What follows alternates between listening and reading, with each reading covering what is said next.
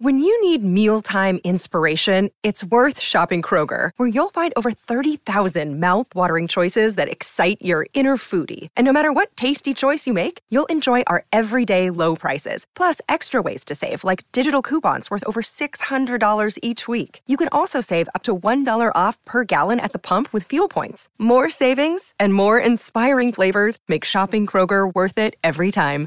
Kroger, fresh for everyone. Fuel restrictions apply. For logbook servicing you can rely on, you need to make the right choice. You need trained professionals who are fully qualified to service your car according to manufacturer's specifications. For real peace of mind and a nationwide warranty, book in or book online at repcoservice.com. Welcome to All Talk with Hello Sport on SEN. Hello and welcome to another episode of All Talk with Hello Sport, coming to you via the SEN airwaves. Now, joining us on the show today, Eddie, very, very special. The interviews continue, the heavy hitters continue. This man, a manly legend. When we have a manly legend on, you know, it's a different, it's a different vibe in the office. Different energy. It's a different energy. You got people poking their head in. Dio Dave hangs around. Looking for autographs, looking Yeah. for photos. Yeah. Look, there might be some fanboys and girls out the front just clawing themselves to get in. Because we've got the heaviest hitter Yeah. in Australian sport right now. Is that fair? to Manly say? legend, and now, I mean, the Dana White of Australian fight sports, the Don. the Don, the one and only George Rose. How are you? Thank you very much for coming in. Oh, I'm feeling amazing after that intro. I'm feeling I'm feeling like a million bucks right now. I did say it won't give you an intro and then just proceeded to basically go down on you for 15 minutes. So, Well, look. Look, Anything for the good. Dana White of Australian fight sports, mate. well, at least you enjoyed it, though, you know? I did, yeah. I, I love it. It's it's good to be here, and and you know, manly boys. Manly boy, yeah, just a couple of manly legends sitting around chopping it up. You know? I- I it's always good to catch up. I almost sent you a message this morning going, bring the ring in, like bring it in. But then I thought, you know what? He's probably wearing it anyway, or maybe it's in a safe safe spot somewhere. I put it in the safe spot today. I do like to wear it around and layer up a little bit. But I Fuck thought yeah. If you had to give me the okay to come and layer up, I would have layered Oh, up. mate. I love a layer up. Yeah, absolutely. When you um when you're signing new boxes, do you get them to kiss the ring? no, but that's part of the process. I think oh, when when I do, I do wear it when we do sign new ones. So and I just sort of tap it on the table because it's heavy too. Yeah, yeah. Tap it and the, the diamonds sparkle a little bit. And it's like, oh, what's that? Just the premiership ring. Ah, just a premiership ring. Just the premiership. You just got to let them know. Mate, you gotta know let what 'em I know. mean? Absolutely, let them know he's the do. boss. I respect that. How how you going? So you've just come. You got you got actually your studio's just around the corner from us.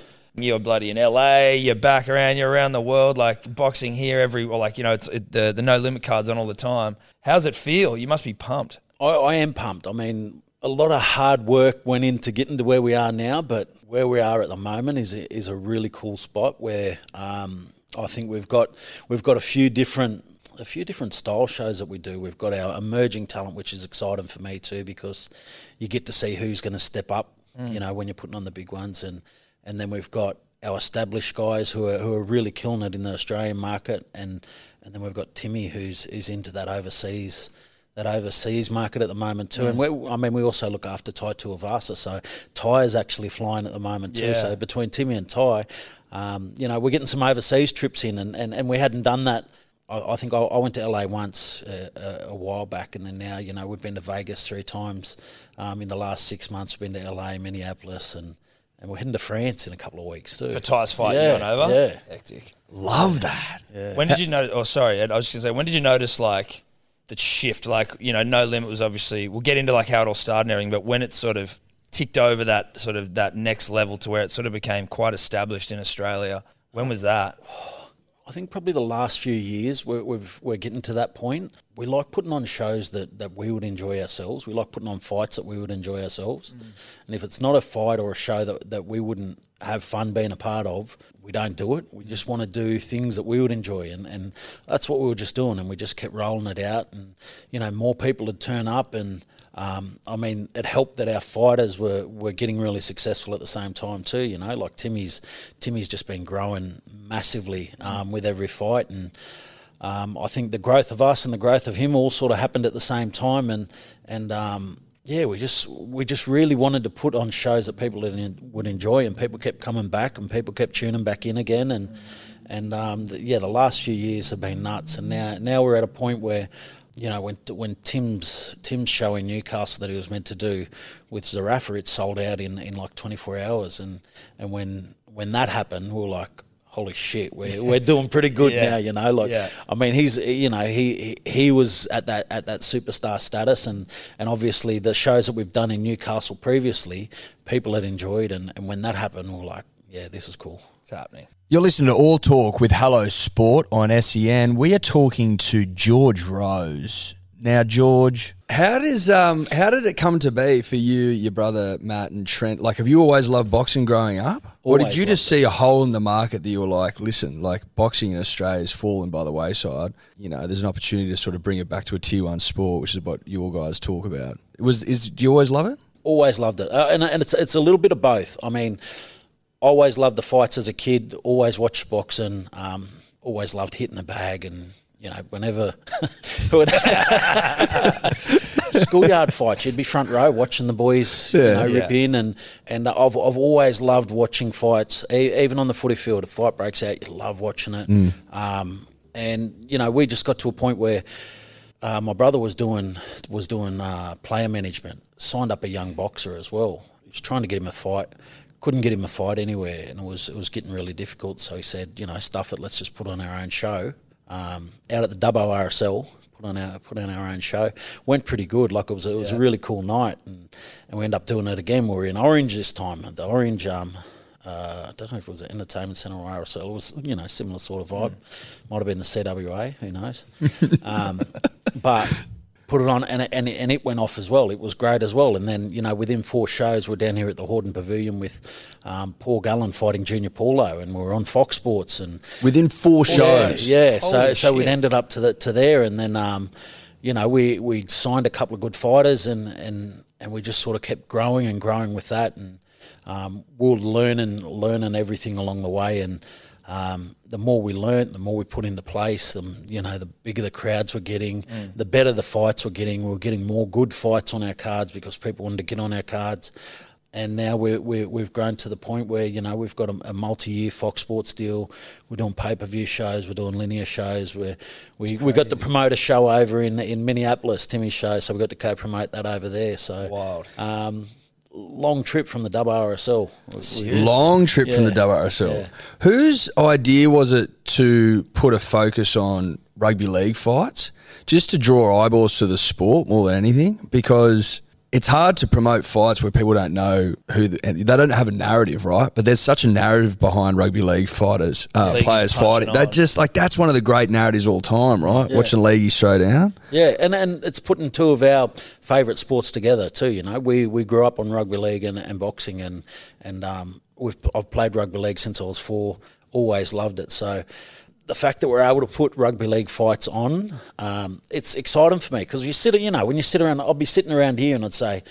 Geez, who would you love to see? I'd love to see Paul Gallen fight Junior Paulo. Eh? You know, I'd love to see Darcy Lussick fight fight Justin Hodges. You know, and and you sit around and, and you have these little yarns. You know, like and you watch a footy, something happens. You're like, oh, gee, I'd love to see them get in the ring and settle that. Like, hundred percent. Everyone does that at Well, the we were pub. saying we'd love a no limit ring just on the sideline. Two fellas get sent off, and it's like when you get right, sin here bin, go. you get in there and you I think we should out. talk about that. You know, they're not allowed to fight on the field. Let's do it safely. Chuck the gloves Yeah. on. Let 'em We'll put them out in the car park even because you know that's where it used to be settled traditionally. So uh, I'm I'm all for that. But that's you know that's where it all started. That's how we got into it. And then the fact is that the footy players actually wanted to get in and fight too because you know you're, you're big, you're strong, you back yourself. And you, you want to test yourself out too. You want to challenge yourself in the ring. So that's how it sort of came about. And the fact that we, you know, we had guys putting their hand up, you know, wanting to fight people. And it's funny because when you when you have that first conversation, someone will reach out and they'll be like, you know, get me on a show. I'm, I'm keen to have a fight. I really want to fight. Mm. It's like, yeah, mate, is there anyone you want to fight? Who, who are you thinking?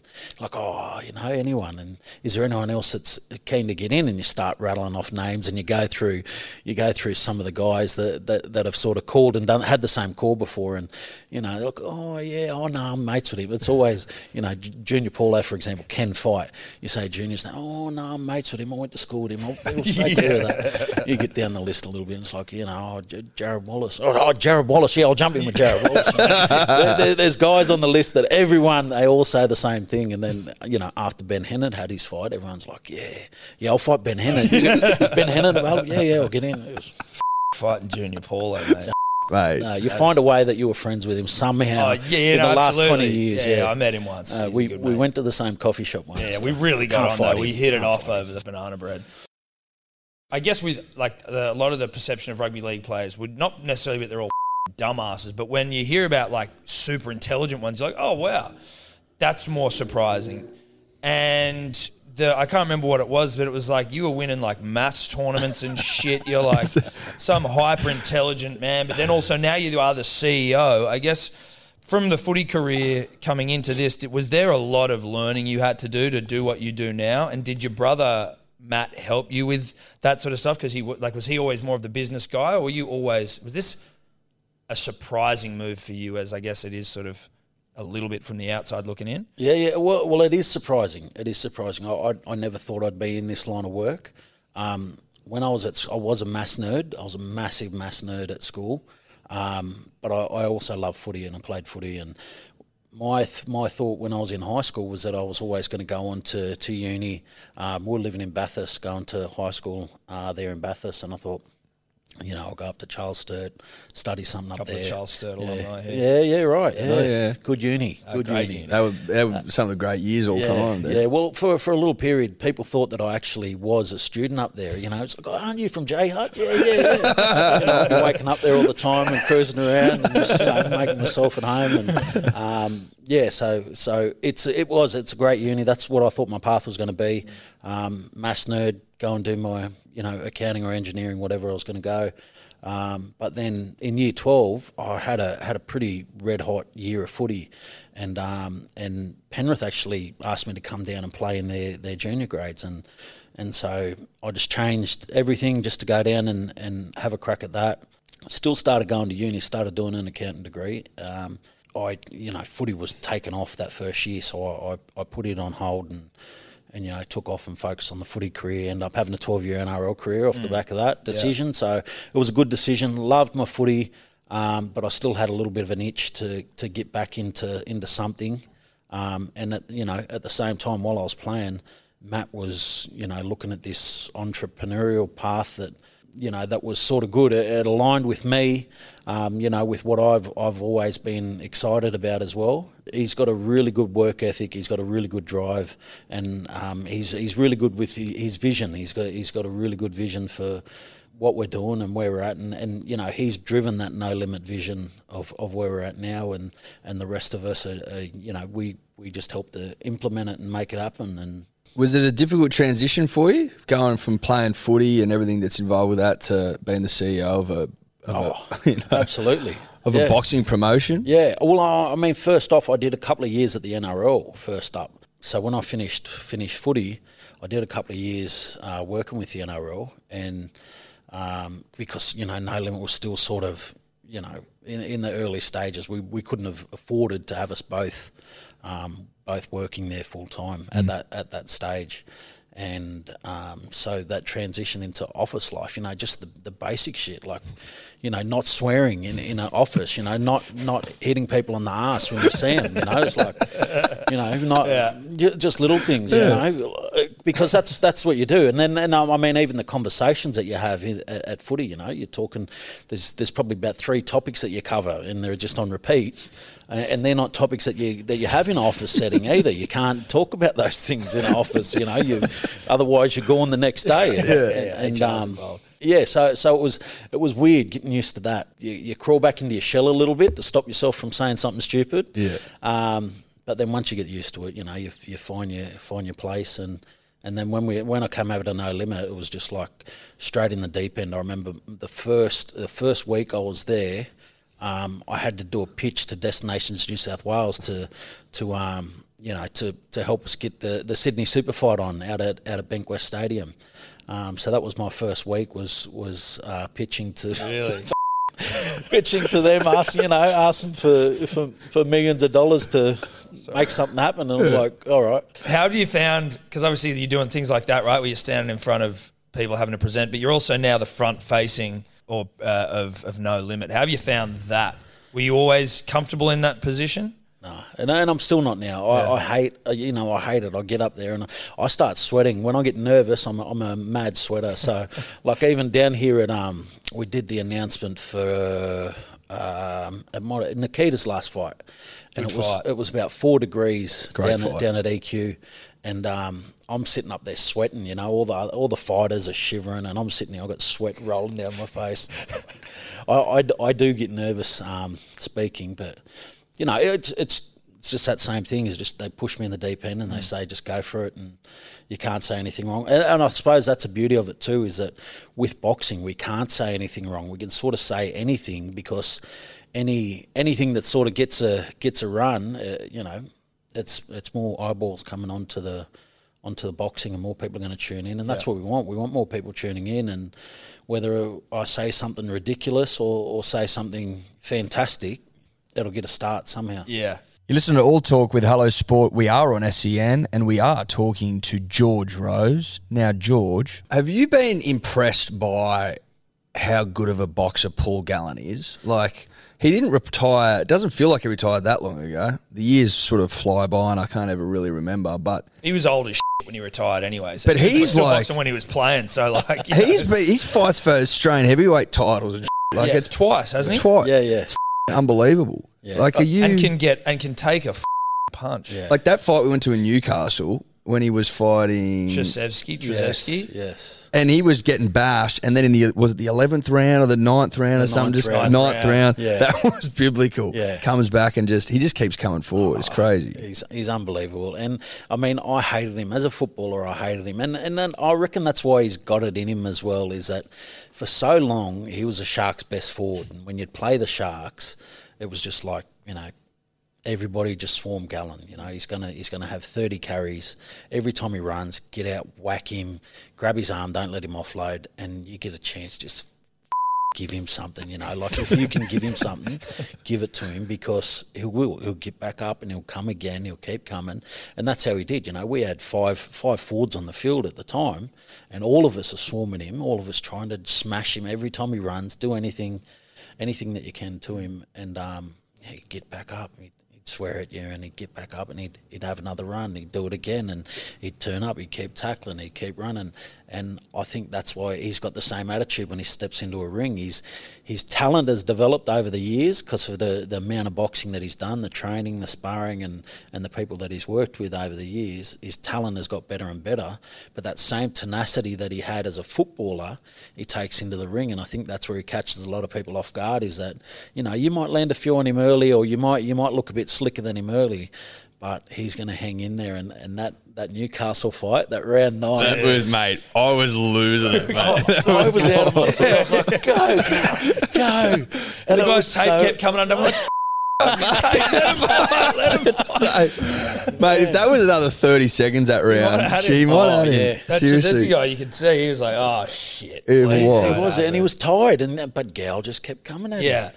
No matter how much punishment Gal had had before that, he hadn't given up, and, and I don't think Chris Just can was. find another gear Yeah. when, it, when he has it's to. unbelievable. And I wish they had have done that again for the tenth round. It would have been the most epic fight Yeah. if they did the same thing Yeah. for the tenth round. I know that would have been mad.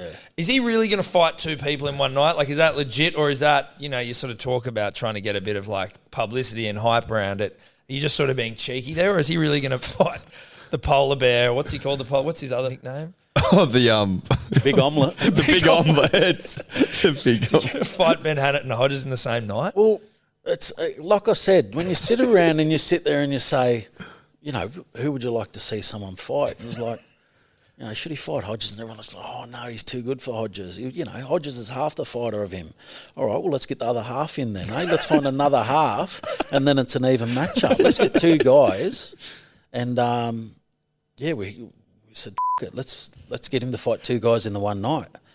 And uh, we, we couldn't do it here in New South Wales. It's not it's not From a um, sanctioning Yeah, perspective? you can't get it sanctioned in New South Wales, but Doing it on Queensland. a, one of the Pinot Don't Cruises give a off Up there, the coast. Just get it on a boat. Queensland, you can do anything. You can do International anything waters, mate. Do Whatever you want. And, and I mean, people were joking that you know they had that rule up there because all the two-headed blokes that were fighting over, over the years. They, they- I didn't say that. Other people. No, other that. People made the connection. It does work that he's fighting two Queenslanders. Though.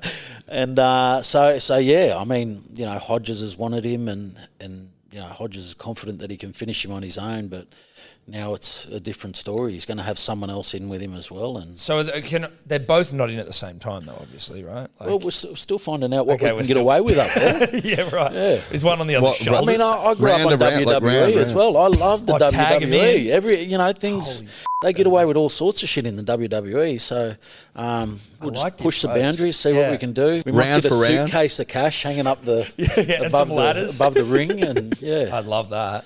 I don't know what we can get away with, but push the Try. boundaries. See what you can do. Push it. Is it annoying the whole Sonny Bill Williams situation?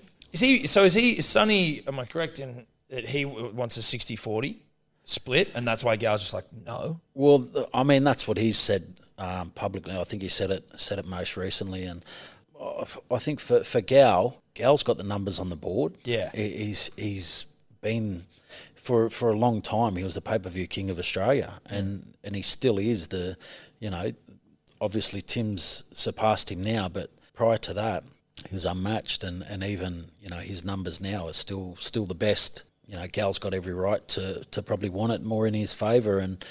Oh, I tell you what, though, it's a fight I would have loved to see a few years ago. Yeah, I know. Hey, not? it's getting I- away you know, from us. It's it's yeah, it's one that should have happened, you know, three or four years ago. It Yeah. would have been it would have been epic. biblical. It would have been the biggest fight in Australian history, right? Absolutely, everyone would have tuned in for that. Does it get catty when you're trying to sign new and upcoming boxers? Like, you know, Tim Tszyu, for example, who, you know, has got a world championship fight in February, January. Yeah, January. Yeah, Is that locked in? locked in January twenty eighth Perfect. in Vegas. In Vegas. yeah, Like, for example, when when he was unsigned, is there a lot of competition for these young guys? Or yeah. I, I mean, there is, there is. There's um, I mean, even now there's there's international promoters, you know, trying to move in on, on a lot of our local talent as well. So That um, must be tough then. They yeah, yeah, of the- the- course. The, big international ones. Of course, you know, like an, an Eddie Hearn's making his way into Australia. He wants to he wants to promote fights here, and he wants to sign more Aussie talent. smooth cat Um, as well? Yeah, very, very, and he's you know he's he's got plenty behind him too, so he can afford to he can afford to do a lot of things that, that the rest of us probably can't. So um, I don't know who promotes Charlo, but was the, what was that experience of like sitting down to hash out a world championship fight? Was that were you sort of pinching yourself, going, Jesus Christ, like a couple of boys from Bathurst representing the biggest, one of the biggest fighters in Australia. bright lights of the WRSL. For the bright lights of the Here we are. WRSL, sitting down to hash out a world championship fight. We're like, what was that experience like? Yeah, well, like I mean, his guys are, are PBC, who are the biggest. Um, you know, they've got all of the talent. You nearly every great fighter in the world. You mentioned their name. Most of them are with PBC. PBC have got a lot of really good fighters, and um, Charlo is one of those guys. Even in Tim's division, they've got about you know six of the best fighters in his division. We were still learning on the job for for for quite some time, and and um, and now you know navigating the international space, it was the same thing. It was learning on the job. You know, you, you can't just walk into the PBC office and say, hey, you know, we want to put a fight over here. We want to you know we want to fight your guys. We want to do this, this, and this. Because I'll say, yeah, see you later, mate. Yeah. Who are you? Beat it. Yeah. Um, and so so the the work that we put in um, to get to the point we're at now, it's um, yeah, man, it's cool. You're saying, you know, that who's to say in 12 months' time you aren't promoting overseas? Does a win for Tim sort of open those doors more for you if you were to go and do it, put on international fights? Yeah, absolutely. I mean, um, when Tim wins the world title in When January, Tim. the world's his playground. You know, wherever he wants to fight, we can look at making that happen from then because we've got the champion. We've got the champion, and with with the champion comes the power to be able to, you know, be able to navigate a lot smoother than than People when you're the coming to you challenger. You, know, opposed to you everybody's coming to you, and they'll they'll take they'll make sacrifices to you know to to reach it on on your terms to be able to um, to be able to get in the ring with Tim because you know he's he's got all of the everything in his favour. What's the future for No Limit look like? Like, what are your what are your five, ten year plans for the Um, promotion for the sport? Yeah, well, I mean, we just want to keep we just like you mentioned earlier about being a tier one sport. That's what we want for boxing in Australia. I think we've had so many talented fighters over the years. And we haven't always had the platform for them. Um, I think if this platform was around, you know, for for other guys for their careers, I think they would have had a very different career and they would have had a very different outcome to how their careers went. Um, and that's what we want. We just we still want to keep that platform here in Australia. We want regular fights, people tuning in, getting to know our fighters, and and knowing that there's a path here for, for if you can fight. If you're a bloke who can fight, you've got a path here for you to make a, a, a really great career of it. And um, you know, and then there's the obviously the transitions on the back of that is that you know there will be a lot of opportunities through media, through everything else around the sport that'll grow off the back of us, you know, being able to build this big platform here. And, you know, we don't want to stop here because we want to have world champions. We want to have world champions in our stable. And um, in doing that, we want to be able to put fights on overseas and, and be able to have them, uh, them opportunities, you know, when, when Tim's f- defending his world title over in, in the States, we want our next guys coming over there and fighting on the undercard of that mm. and, and having them big fights that it's really hard to get them opportunities for, for people to get them big fights. But when someone's opened the door for someone else, you know, everybody can walk through. You're listening to All Talk with Hello Sport. We are here chatting to the CEO of No Limit Boxing and former NRL star George Rose. Now, George, if we can just now maybe transition back to, I mean, obviously No Limit killing it, but what Back to the glory days. back to the glory days. I mean, sure, you played some couple of games for the Roosters. I know you played for the Storm. I think I remember you in a Dragons jersey, but I choose to pretend like you never represented that club for obvious reasons. for obvious reasons. The Dragons. Um, um, you're someone who's been able to be successful in two careers. Most people don't get to be successful at anything. How do you reflect back on your rugby league career, um, just generally, I guess? No, I, I loved it. I absolutely loved it. I um, you know, I played twelve years in the NRL. I got to win a grand final. Um, I played in, you know, what I think was one of the best teams of the last, you know, thirty odd years. 40, 50, 60, 70, 80, maybe history of that the game. too. So In the history of the game, in the history of the game, most ju- good judges. Good say. judges say history of the game. You know, I, I am. I'm very grateful that I got to got to play during that period, and, and, and it was a time when when the footy was really enjoyable too. Like there was still a lot of things that we could do that, that was fun on Yeah. the field. So, um, yeah, very grateful. How did you find the Manly team dynamic in those years? Because I mean, there was some friction. One of the first podcasts we ever did that got us a bit of coverage was when Watmough called Cherry Evans, um, which we were a bit like, okay, Chock, Jesus Christ. But you know, the team itself was phenomenal. But then there were some like you know, bit of back and forth and stuff like that. You seem like the sort of guy who just sort of was friends with everyone. But how did you find just the team generally? Oh, awesome, awesome! Like I, I mean, and the thing that stood out for me was when I first when I first went to Manly, is that everybody just treated you the same. I mean- I mean, we had some superstar guys there, um, but you know when you're going through pre-seasons, it's it's painful, um, and you know you finish the week and, and you've got you know Brett Stewart throws out, "Hey boys, having a few beers and pizzas at, at home, you know, come around and and and it's sort of thrown open to you know to not only the, the superstar of the team, but it's it's everyone down to guys that are there on a train and trial, um, guys who are you know eighteen year olds up training with the with the um, with the top squad for for pre-season. Everyone was welcome, you know. Doors were open to everyone, and, and when you when you're on the beaches, it's it's like it's a, a big country town over there as well because it's um you know, no one travels over the spit. Once you once you're on the beaches, you're on the beaches, and everyone knows each other. You know, you know all of the spots to go to, and um, so so being a part of that was was really cool. It was a really really good really good culture that we had at the club. How'd you find a Desi preseason? Were you treated any like? Would he go easier on you or like you know the bigger boys, or was it like, nah, mate, you've all got to? No, no, he wouldn't go easy on you. No, no, no. Des, Des had, um. Des had, Des has, he had his standards. Um, the best and the worst thing that happened for Des was was sports science coming into it. And, you know, he was he was one of the leaders in, in you know, he wanted to bring sports science on board. You know, we, let's get our GPS, let's get our data, all this stuff here, let's bring it on. Um, but so he was real excited because he wanted to push the boundaries even further, make people train harder. But what it did was actually then be able to monitor what we were doing and, and, and be able to limit what he was able to do to us as well, because you know there is a limit to what your body can do, and um, you know so so we actually had the data to back it up, and he's like, no, he, he's given absolutely everything he's got. This is where they're at. You know, you got to back off. You got to give him a day off, and so it all worked against him going that route. Is that he couldn't do his old hard shit that he wanted to do to us, and and um, you know we had Donny in our corner who you know he was great. Donny Singe, he was a the head strength and condition guy um, at the Seagulls, and you know, he, he was great for us too. He pushed us to our absolute limits, knew what your limit was, and then, um, you know, let you do what you had to do.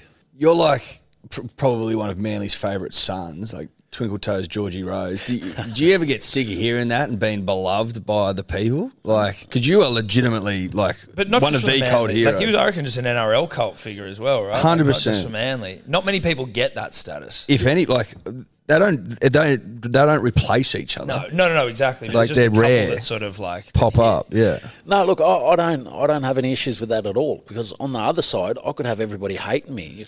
You're that who used to play for Manly. no, so you know, I, I'd, I'd hate that. You know, I'd, if everyone loves me, I'll, I'll embrace it. I love it. I- you know, I, I really do appreciate it, and and I like the the thing that I actually missed the most from my my footy career was the moment when I used to run onto the field at Brookie, and Grant Goldman would announce me onto the field. I'm for the field number seventeen, George Rose. Well, gorgeous. Sorry, Yeah, because it was gorgeous. George George Yeah, Rose. that's right. My old man was always Twinkie to- Twinkle Toes Georgie Rose, and we were like, we need that to take off as well. I'm I'm a Twinkle Toes yeah, guy. I'm Twi- Twinkle Toes Georgie Rose. Yeah. And they and then the crowd would I'd, I'd hear the roar from the crowd and be like, how good's that? They're cheering for me, and I'd get the ball and I'd just charge onto it, and you'd hear them cheering when you when you wind up, and every time it just made me want to wind up even harder because I'd hear that cheer, and I think the biggest thing that I miss from footy was that that cheer of the of the Brookie crowd. Were you on the field in the Battle of Brookie? No, I was just about to come on.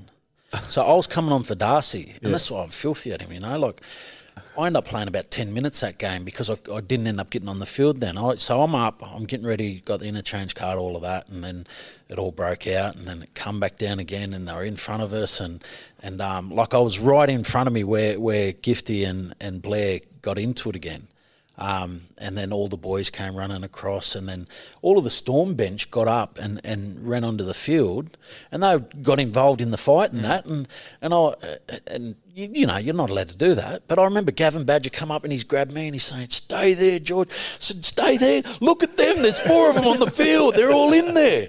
Um, but I remember him yelling at me and trying to hold me back. I'm like, oh, I'm, I'm watching here. It's, just, it's it Christian was- Welch. it Let the boys play. Christian Welch says that that fight was full of dog shots from Manly, so I'd like you to maybe pair him with Junior Paulo in a, in a Oh. boxing match and oh. see how he goes because he says that to us all the time. If he's going to keep talking, shit, keep Yeah, living yeah. up. I feel talk, get hit. That is the, Isn't that the that saying? is the saying. Yeah. that It is the the saying. like. Um, So then, what's the 2011 win like after all the hardship? You've missed two GFs, and then you get on the you get into to win it in 2011. Yeah, it was it was good because I remember the week before um, the Storm, who we'd had that clash with, Yeah. they got knocked off by the Warriors, and I remember there was a little fleeting moment where I sat there and I was like.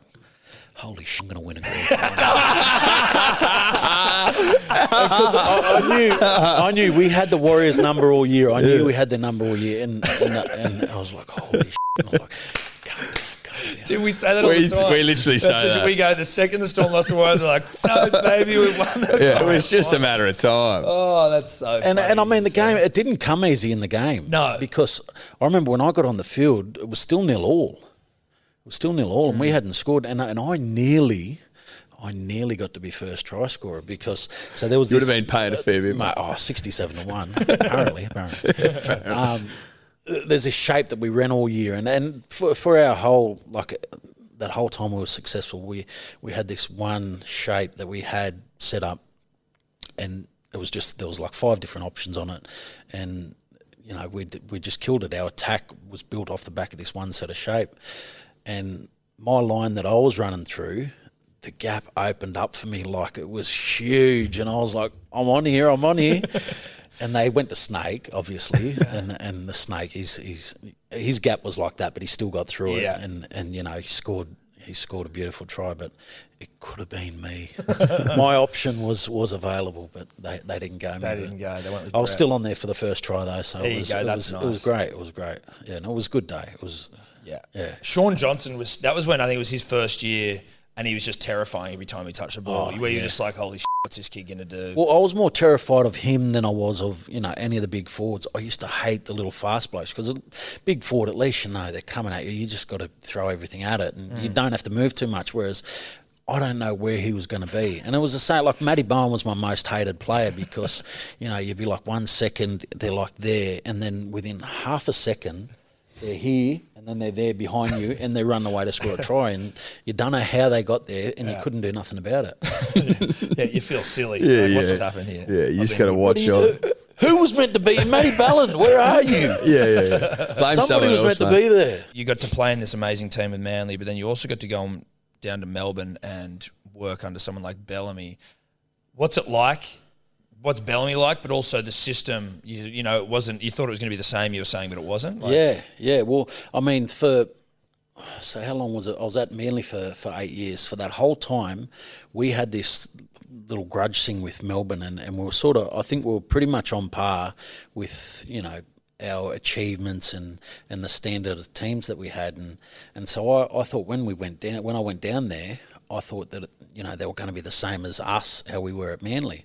Um, but they were completely different. So the way they things, the, the way they did things there in, in Melbourne was completely different to what we did in, in Manly. But we both had the same sort of success during that period. So that was a bit of an eye opener for me um, there to see that. that What was we could be different so exactly? different. Like, well, I- I think at Manly, we got in and done our work, you know, and we enjoyed doing it. You know, we, we had a laugh, we had a lot of good times, and but when we were, you know, we'd we'd turn up to train them, we'd get it done, we'd rip in and get out of there, and you know, a, a lot of emphasis was put on enjoy your time away from footy. You know, enjoy your family, enjoy your friends. We live on the beaches. Go and enjoy the beach. Enjoy the life that you, that you've got here. Um, but we did, still did the same amount of work. We just got it done a lot quicker and got out of there. Um, and then down at Melbourne, I remember in the pre-season there'd be days I'd turn up at I'd turn up for training, you know, about six o'clock, and and I, I wouldn't be leaving there some days till like six thirty, seven o'clock, and that was, you know, it was multiple days of the week that that would happen, and it it was funny because they said, you know, you come down here, you're out of the rugby league bubble, you know, you'll you'll find that you enjoy it a lot more. Um, but I felt like I was more immersed in rugby league than ever before because you were there for these long days and there was a lot of video and a lot of repetitive stuff um, that was just so different to how we done things at Manly and and um, you know that's why I, I don't think I enjoyed playing my footy there as much as I did at Manly for the previous years and interesting.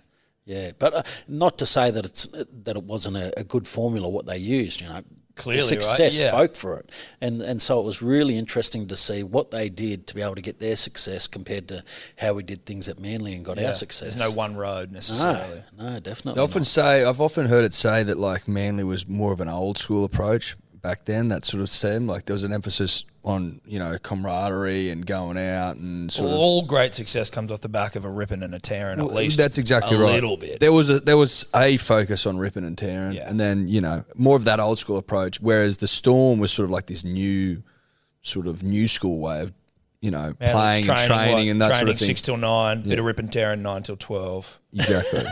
12 till three. well, back even training. even the setup See ya stuff. start. rip and tearing for dinner. Yeah. Uh, like I, I was shocked. So that whole time that I was at Manly, we used to get changed in the boot of our cars. So we'd pull up at Narrabeen, you know, park up next to the oval, and you just pop your boot, and you got your you got everything there. So you get changed in the back of your car. You you you know that's pretty much your your locker. Yeah. Um, and then I went down to Melbourne, and we actually had lockers.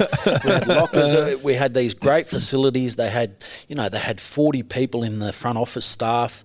Um, they had an an abundance of coaches. They had so many coaches that when you're in the gym, there'd be there'd be a trainer assigned to to each you know training pair. You know, so you'd you'd partner up with someone, go to do your weights. And there'd be a trainer there that'd watch you and spot you through your whole thing. Like that's how many people they had um, on hand to be able to help you out. So like, um, you know, like that's that's great that they that they were able to do that, but it was also very different at Manly. You know, you get in, you get your sheet, you go through, and you just go and rip into your weights, and you do a bit of extra stuff, and then and then you'd you know you, you'd be done. And there was one or two people that were operating everything. You know, Donny Singe would be dishing out the protein and writing up the, the program and doing the things on the board and checking in on everyone doing everything. And um, you know, everyone still we were a very strong team. You know, so we got it, we got our work done. But then you go down to Melbourne and it's like, you know, there's there's a guy assigned to to pouring out your protein, and there's a guy assigned Protein to, guy. to washing Protein up your washing up your protein, your used bottles. You know, there's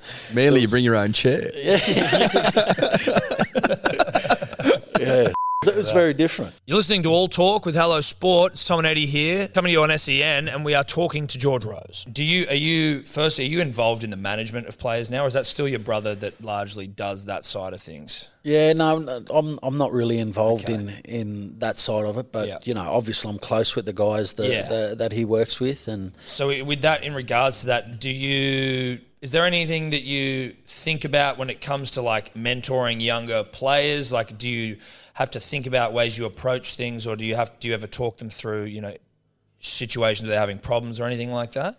Yeah, I, I still I chat to a lot of the boys, and I and when I went to the NRL, that was sort of the role that I had at the NRL. There was a, there was a lot of that sort of stuff that I did, um, and then even now I'm still I'm still an open book to any of the boys who, who want to have a yarn, and and um, you know like given the success I've been able to experience and see in my time over the years, you know I'm, I'm always happy to to share and you know explain what what was good for me, what's not good, and, and always just to be an ear for anyone who wants to have a yarn because it's it is hard. You get stuck in a bit of a bubble when you're playing, and and um, you know you you don't realise who's out there that you can talk to, and, and how simple some of your problems might actually be. Um, you know, sometimes you you might have the simplest problem, but at, for you who doesn't know how to deal with it or how to cope with it, it's the biggest weight in the world on your shoulders, and um, being able to help some of the guys out with that. Like, um, you know, for an example, a, guy like Latrell Mitchell, who's who's had to deal with, with what he's had to deal with over the last few years. You know, just being able to chat to him and hear how resilient he is with, with what he what he has to deal with. Um, just because he's playing footy and he's good at it. He- He's such a resilient kid, and, and to be able to speak to him and, and you know just I suppose just, just to be able to see what what he does and how he deals with it. It's and and I mean knowing the type of guy he is too. Like he's a he's a he's a redneck. He he, he loves bulls and, and farming and tractors and all this you know all this stuff. Like he he he. He just loves his family time and he loves his farm, and that's what I think. Like he's not, he's not actually a bad dude. You know, Yeah. like there's been some bad dudes come through the game who who did some, you know, some some bad things, and he's treated it as if he is a bad guy. Yeah. Um, and that's sort of that's what surprises me the most is because the type of guy he is doesn't reflect how he's treated. But I know that he's so popular though too. He, he gets the clicks if they if you say something about Latrell, you know. Cut this up and put it on. The, Well, you know, you, you're going to George get the Rose clicks. smashes Latrell. Yeah, yeah, yeah. he does. He gets the clicks, and it's no matter what it is, he, he will get the clicks, and, and that's why that's why I think they'll always they'll always continue to to have Stick on him. stories like that on him. Anytime that you can say a Latrell story, you're going to get clicks, so they'll they'll do it. And that's what I'm just impressed with how he deals with it. Well, mate, thanks very much for your time. We really do appreciate it. Manly legend, as you said, but obviously what you're doing with No Limit awesome as well. Um, and we look forward to the continued success you have. No, thank you very much. Thanks for having me, boys, and Thanks, mate. let's go, Manly. Go Manly. mate. Life's so full on. I've been working on this deck for ages. These steaks don't cook themselves, you know. Life's good with a Trex deck. Composite decking made from 95% recycled materials that won't rot, stain, or fade. Trex, the world's number one decking brand.